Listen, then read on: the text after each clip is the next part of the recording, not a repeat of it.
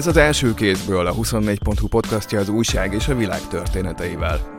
Miért kéne aggódni a független színházakért annak, aki csak hagyományosba jár operettet nézni? Egyáltalán mi köze a függetlenekhez a mostani felállásában búcsúzó budapesti átriumnak, ami egy egész nagyméretű újító, de közönségszínház?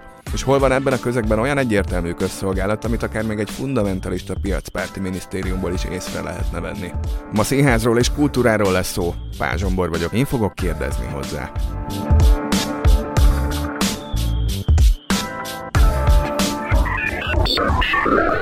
Jankovics Márcival, kultúra rovatunk munkatársával vagyunk ketten a stúdióban. Hello! Szia! Apropónk pedig az, hogy az Átrium Színház, talán úgy fogalmazunk pontosan, hogy jelenlegi társulata, vagy az Átrium Színházat most üzemeltető társulat bejelentett, hogy a most induló színházi évad, a búcsú évaduk is lesz egyben. És ha végigvesszük azt, hogy ők hogyan működtek abban a házban, milyen forrásból működtek abban a házban, és miért jutottak erre a következtetésre, akkor azt talán a nagyobb egészről, a magyar színházi közegről is kirajzol dolgokat, ahogy a, egyébként a múlt hétvégén megjelent cikke is tette Marcinak. Kezdjük ott, már talán ez se közismert, és nincs minden egyes részén leírva, hogy a színháznak az épülete, az ugye a második magyar reformkor és a polgárság virágzásának ékes példájaként módos üzletembereké, akik ezt a társulat rendelkezésére bocsátották. Lakatos Péteré, a Videoton vezérigazgatójáé többségében, illetve az ő feleségé, Csivi Éva és a MasterCardnál globális pozícióban dolgozó Gauder Milláné a kisebbségi rész. Az a társulat, aki pedig most legalábbis ebben a formában bedobja a törölközőt, a második iterációja annak, hogy hogyan működik színház ebben az épületben, mert ez tizenkét éve történik, és ők az elmúlt hatot vitték. Ki... Igen, kétezer-tizenhétben, hét óta üzemeltetik ők az Átrium épületet. A té e á nevű non-profit Kft., ami, ami üzemeltette hivatalosan, de a Kultúrbrigádnak hívják ezt az alkotói csapatot, vagy műhelyt, amelyik ennek vitte a kreatív részét. Hogyha hozzám hasonlóan, miközben erre a podcastra készültem, valaki rákeres az Átrium nevére, meg a színházzal kapcsolatos írásokra nálunk és más oldalakon, akkor kétezer-huszonkettőből is nagyon sok példát fog találni kongó vészharangokról, a független színház, tágan értelmezett független és magánszínházi szénában, majd mindjárt szétválasztjuk őket. Akkor volt először egy nagyobb ilyen ö, indokolt megijedés hullám, amiatt, hogy a kulturális té e á-ból is ellapott a lehetőség, hogy vállalati pénz, adópénzek kerüljenek hozzájuk, miközben az állami támogatások is a munka kategóriába került, tehát többnyire.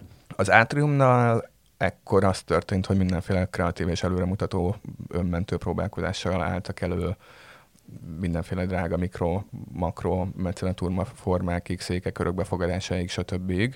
Most pedig azt mondják, hogy akkor tudnák elképzelni, hogy újra a színházra és ne a színház üzemeltetésre kelljen figyelniük, hogyha lenne valami két-három évre előre tervezhető konstrukció.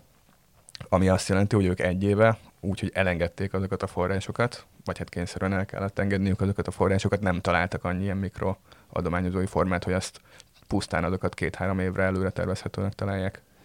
Igen, ö, azt mondják, tehát az elmúlt egy évben, ez ugye tavaly nyáron történt, egyébként már előtte is kommunikálták a nehézségeket, tehát ez igazából a té e á kétezer-tizennyolcas eltörlése óta folyamatos kérdés, de azóta egyre, évről évre egyre rosszabbá vált a helyzet, mind abban a tekintetben, hogy a források apadnak, különösen most az elmúlt egy-két évben, különösen az idei évben, illetve ö, sokszor még csak nem is a források szűkössége vagy hiányát ö, teszi szóvá akár az Átrium, akár a Független Előadó Művészeti Szervezetek Szövetsége, ami nagyon sok ilyen, ilyen ö, független színházat tömörít, meg előadó művészeti szervezetet tömörít, hanem azt, hogy átláthatatlanok azok a szempontok, amik alapján ezt kiosztják, tehát amik a té e á-nál még egyértelműek voltak, és Uh, nyilván lehetett azt uh, akár kritizálni, vagy finom hangolni, de, de, de ott az egy kalkulálható bevételt jelentett. A, a, azóta gyakorlatilag ez egy ilyen hónapról hónapra uh, uh, a ködben való tapogatózás ilyen értelemben. De visszatérve a kérdésedre, hogy több mint száz millió forint gyűlt össze ezekből a mindenféle mikro uh, támogatásokból, amik a nagy riadalom után a A, a, a nézők és egyéb szimpatizánsok részéről összegyűlt, ami egy nagyon nagy összeg, és ezért a, most is a háláját mindenféle szóban és szuperlatívuszban kifejezte a színházat üzemeltető Kultúrbrigád, de Zsedényi Balázs, a, az operatív menedzsere az Átriumnak azt mondta, hogy egy ekkora repertoár színház működtetéséhez, amit ők itt akarnak csinálni, ami az ambíciójuk, és amit csináltak is tulajdonképpen, az évi kétszáz millió forintos támogatás. Tehát nagyjából ennek a duplájára lenne szükség, és nem úgy, hogy ezt úgy kelljen összekalapozni, hanem hogy ez egy kalkulálható dolog legyen. És hát ettől most fényévnyi távolság választja el őket. És ez egy árbevételekből lehetetlen kérdője. Igen, igen. Ebben a ekkora, ekkora méretben, meg még hiába itt viszonylag nagyobb a, a férőhely is, ez, ez lehetetlen, és ez ugye gyakran fölmerül mostanában, vagy az elmúlt egy évben Csák János minisztersége alatt, hogy hát itt valamiféle piacibb működésmód felé kéne eltolni a színházakat, vagy a színházi közeget Magyarországon is, mint hogy erre ugye az angol száz világban vannak példák, de ezt, ezt a színház szakmában dolgozó, azt átlátó szakemberek, meg színházigazgatók is akár elég jól el tudják mondani, hogy ez, ez, ez miért romboló hatású akár, és kivitelezhetetlen ebben a formában, vagy ebben az abszolút formában Magyarországon, meg a magyar közegben. Annak ellenére, hogy még Angliában, meg New Yorkban se feltétlenül pontosan úgy néz ki, mint ahogy azt elképzeljük, hogy akkor ez teljesen tisztán piaci alapon működik, de, de, de hogy ezt az Örkény Színház kiadott egy nyilatkozatot, például az Átrium bejelentése kapcsán, hogy az évad végén befejezik ugye a működésüket, és az Örkény Színház amellett, hogy tett egy gesztust, hogy valamelyik előadásukat, ha úgy adódik, és nem tudják abba az épületben bemutatni, akkor befogadják tulajdonképpen az Örkény Színház. Emellett egy ilyen nagyon rövid és velős értékelését is nyújtották ennek a folyamatnak. Azt mondták, hogy nem csak az ideológiai megfelelési kényszer iszonyú pusztító, ami a magyar színházi életben megjelenik, hanem a hanem az a ö, újra és újra hangoztatott igény, hogy itt valami piaci működésmódra kellene átterelni a színházakat. Ez ö, rettenetesen romboló, és arról tanúskodik, hogy mennyire nem, nem, nem értik meg ennek a szénának a működését. Ha az általános iskolákat is lassan piaci működésre tereljük át, akkor tulajdonképpen lehet amellett érvelni, hogy a független színházak azok később jönnek a sorban. Elmondjuk gyorsan a fajtákat üzemeltetés fenntartás szerint. Az Örkény ugye, ugye a akkor lehetett sokat hallani róla, amikor a főváros és az állam veszekedtek azon, hogy kifinanszírozást tartsa fenn a budapesti ismertebb színházakat, és ők a kevés fővárosi intézmény, tisztán fővárosi intézmény egyike maradtak. Igen, tehát ugye, hogy vannak azok a színházak, amiknek van fenntartója, ezek minősítettként futnak, így hivatalosan, vagy az önkormányzat, vagy az állam, vagy vannak a megegyezés óta vegyes fenntartású színházak is. Végszínház. Igen, például. Ö, illetve ezen belül még van a nemzeti minősítéssel rendelkező, ami még ilyen kiemelten támogatott ö, műfaj, és akkor vannak a nem minősített színházak. Most egyébként elsősorban ezekről van szó. Nyilván a, a ö, minősített színházakat, tehát a fenntartóval rendelkező színházakat is érintik a források, a kultúrára szánt források elapadásai, de ez egy másik történet. A minősítéssel nem rendelkező színházak magyarán független és magánszínházak, akik ilyen-olyan összegekre, vagy ilyen-olyan forrásokra pályáztak és pályáznak a működésükhöz, azokat nem, igen, tehát, tehát hogy vannak a minősítéssel nem rendelkező színházak, és akkor őket nevezhetjük mondjuk így függetleneknek és magánszínházaknak, de ez egy, nyilván ez egy rettentő széles portfólió olyan értelemben, mind abban, hogy milyen típusú előadásokat csinálnak, mekkora társulattal teszik ezt.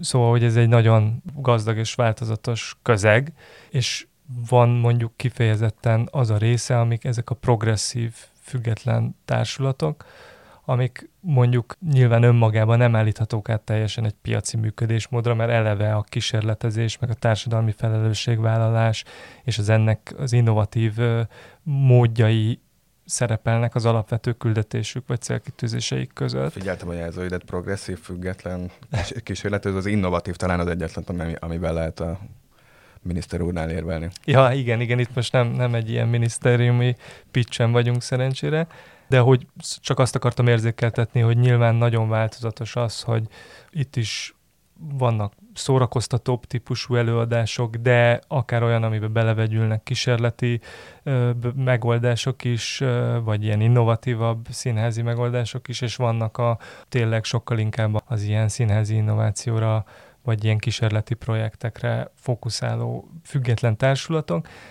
Ettől függetlenül ennek a szénának elképesztő módon apadt el a, a támogatottsága, tehát a, vagy a, szóval az erre szánt kulturális források, és ráadásul ezek sokszor nem is lehetett pontosan kalkulálni még évelején se, vagy az évad közepén járva se már, hogy akkor pontosan hogy lesz a, a következő hónapban, vagy a következő időszakra, vagy a következő évadra, vagy az évad hátra levő részére, mivel tervezhetnek pontosan, illetve már kiírt és akár megítélt pályázati pénzek sem, ilyen en ká á-s, nemzeti kulturális alapos pályázati pénzek sem érkeztek meg nagyon hosszan, tehát ilyen határidőket is átlépve.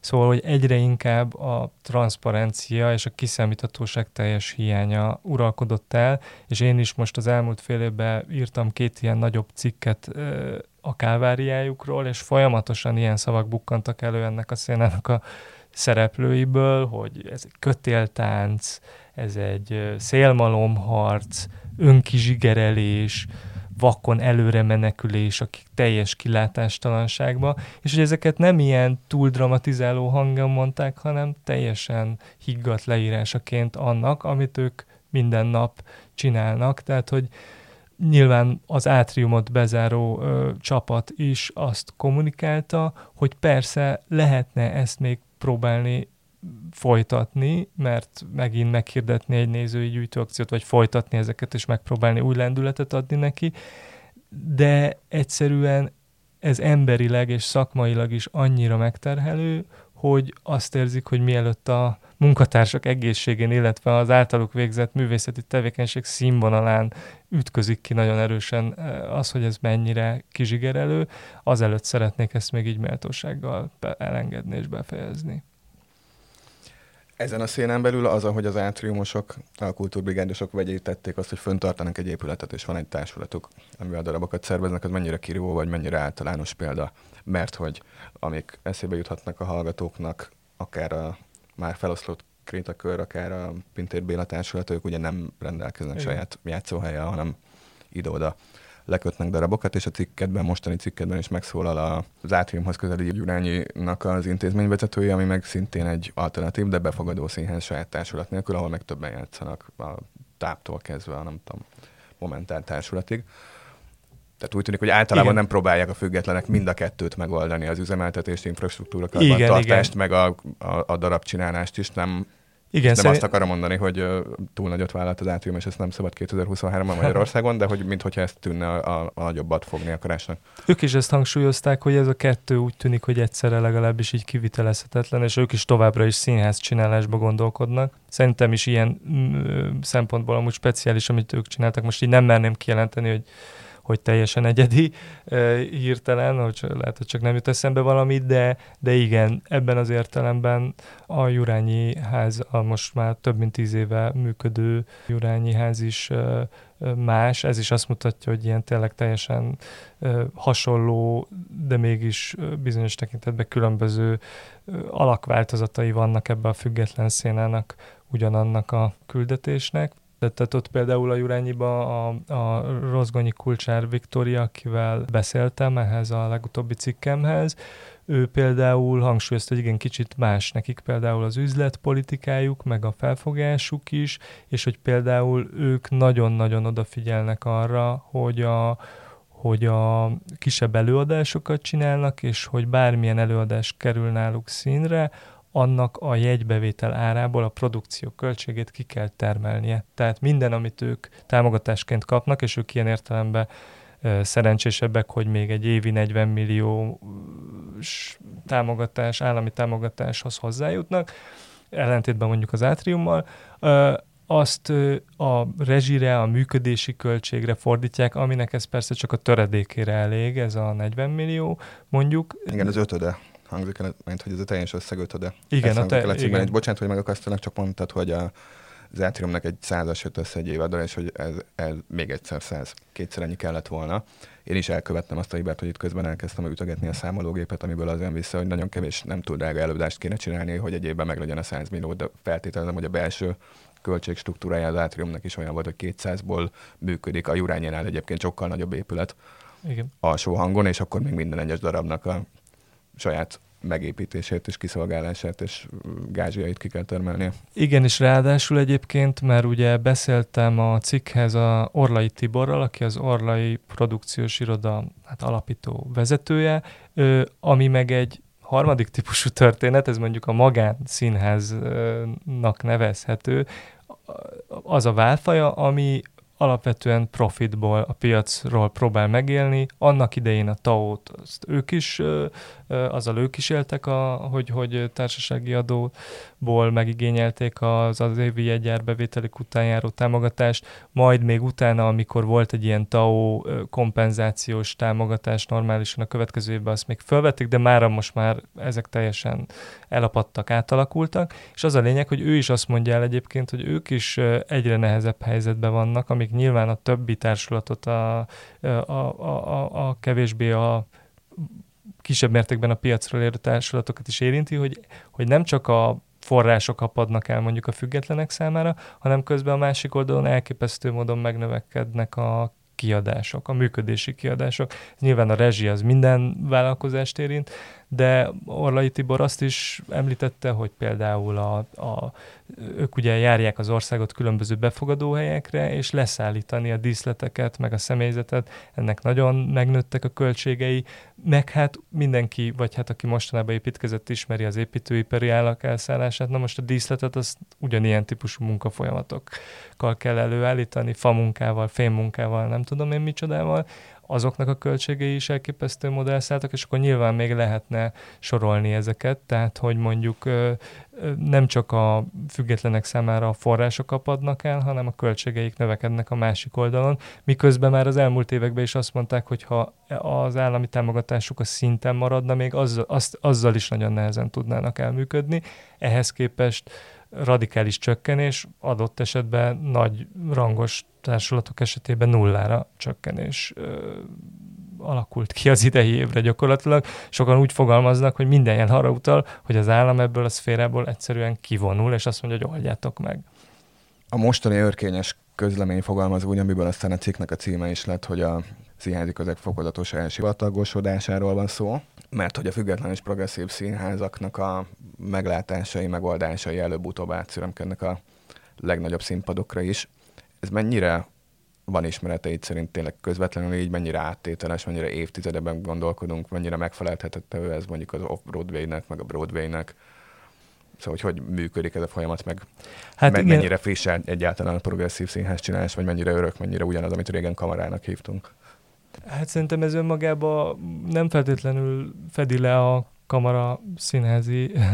Hiszen az átrium eleve tök nagy. Igen. Hiszen az átrium eleve tök nagy, tehát az igen nem feltétlenül csak méretektől függ, bár nyilván a kísérletezést azt általában kisebb méretekbe csinálják, vagy a kísérletező szellemű produkciókat, és az átrium sem feltétlenül ennek a progresszivitásnak a szélsőségén helyezkedik el, tehát ez amikor elindult, talán Tompa Andrea színikritikusként jellemezte úgy, hogy ez egy ilyen társadalomkritikus szórakoztató színház, tehát hogy itt azért a szórakoztató elemen is ott volt a hangsúly mindenképpen, de ha úgy általában nézzük ezt a kérdést, nyilván ezt nehéz lenne megragadni így, a, hogy most akkor egy konkrét ötlet vagy megoldás átszüremkedését a kis alternatív színházi színpadról a Katona nagy színpadára. Ez volt végig... a legrosszabbul megfogalmazott része a kérdésnek, nyilván inkább azt követni. A részét tartanám, hogy ez nemzetközi kitekintésben, meg történeti kitekintésben mennyire egy új jelenség, meg vagy mennyire olyan, ami nem Magyarország specifikus, és mindig is valamennyire volt.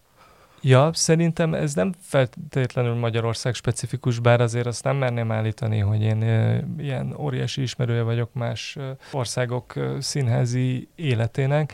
Szerintem ez valahol legalábbis itt Európában ez a fajta színházi színe, most ennek, hogy pontosan hogy van a támogatása más országokban, ezt én nem tudom megmondani, meg hogy ott ez így hogy épül föl, meg mi tud megélni a piacról, meg mi nem tud megélni a piacról, de mindenképpen azért itt tényleg olyan ö, ö, társulatokról, meg műhelyekről beszélünk, amik a nemzetközi, ha nemzetközi kitekintésben, amik rangos elismeréseket, külföldi bemutatókat, díjakat gyűjtöttek össze az elmúlt évtizedek során, és jegyzettek ilyen módon, illetve tehát részét képezik akár így a nemzetközi vérkeringésnek is. Emellett pedig van olyan, ami nem is feltétlenül ilyen módon mérhető, és még csak nem is feltétlenül abban mérhető, hogy akkor most ez átszüremkedik-e a katona színpadára, vagy nem, amit csinálnak, hanem mondjuk iskolákba visznek ilyen drámapedagógiai jellegű előadásokat, vagy megmutatnak egy előadást, ami egy adott morális dilemmáról, vagy kamaszok által ismert élethelyzetekről szól, az iskolai bullyingtól kezdve a drogozáson keresztül, az akármilyen ilyen típusú kemény bevállalós témáig, amire egy tanárnak nem feltétlenül van ideje megbeszélni ezt, átbeszélni alaposan a diákokkal, majd pedig utána foglalkozásokon ezt pszichológussal, szakértőkkel át is beszélhetik a diákok, és ezt kitartóan középiskolások, általános iskolások számára végzik az ő részvételükkel, ezek nagyon sokszor ilyen interaktív előadások. Tehát ez például egy olyan ága vagy lába ennek a független színházi tevékenységnek, aminél én, ha így a kultúra és a közszolgálat metszetét le kéne írni, akkor én ennél erősebb és nemesebb példáját mondjuk nem tudom elképzelni, és tényleg én is ismerek olyanokat, akik ezekben rendszeresen részt vesznek ebbe, ezekbe a iskolai előadásokban, és azt mondják, hogy egészen megrendítő élmények sorozata ez általában, hogy a diákok milyen kezdetben akár még mufurc, vagy ilyen gyanakvóan néző diákok a végére milyen módon nyílnak meg ezeknél az előadásoknál. És egyébként beszéltem is olyan neves színházi emberrel ennek a cikknek a kapcsán, aki végül nem nyilatkozott ugyan a cikkhez, de ő is arról beszélt, hogy azért tragikus ez az irány szerintem, mert hogy nemhogy elsorvasztani kéne ezt, hanem a mai világban, amikor ez az egész szerinte képernyőfüggőség és minden egy ilyen dehumanizáló világ felé visz minket, így sokkal inkább kötelezővé tenni valamilyen módon a színházi élmény megszerzését már az iskolákban is, tehát hogy ez egy rettentő fontos eszköze lehet annak, hogy így a saját dilemmáinkat és nyűgéinket és problémáinkat és szorongásainkat valahogy így közösen ezeknek értelmet adjunk. De most egy picit így elvittem a kérdést, valószínűleg azért, mert tényleg az a... Nem, egyáltalán nem.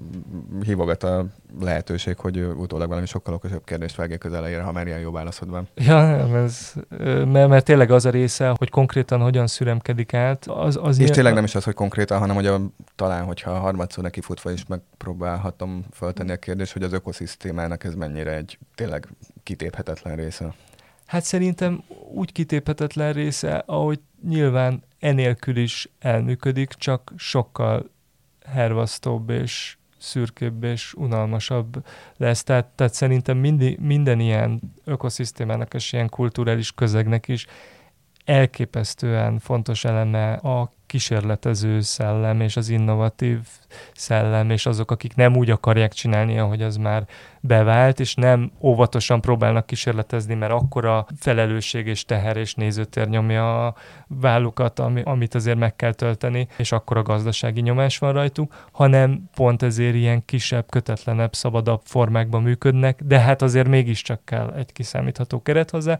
Na, szerintem, ha ez kiesik egy ilyen közegből és rendszerből, annak lehet, hogy nem ma, meg holnap érezzük meg feltétlenül a hatásait, ha nem mi vagyunk azok, akik minden héten ilyen alternatív színházi, független színházi előadásokra járunk, de egy idő után az egész közegre szerintem sorvasztó hatással van, mert nem igazán kerülnek be tényleg, vagy sokkal nehezebben kerülnek be új ötletek, megoldások, amik aztán utána adott esetben meg közhelyi, vagy normává is válhatnak egy, egy idő után, tehát általánosságban szerintem abszolút uh, igaznak tűnik ez a logika, hogy, hogy ezeken a kísérletezőbb műhelyeken keresztül szivárog be egy csomó minden, aztán a mainstream-ebb közegbe. Elég béna lenne elrontani ezt a végszót, úgyhogy nem fogom. Köszönöm szépen, hogy jöttél. Jó, köszi én is.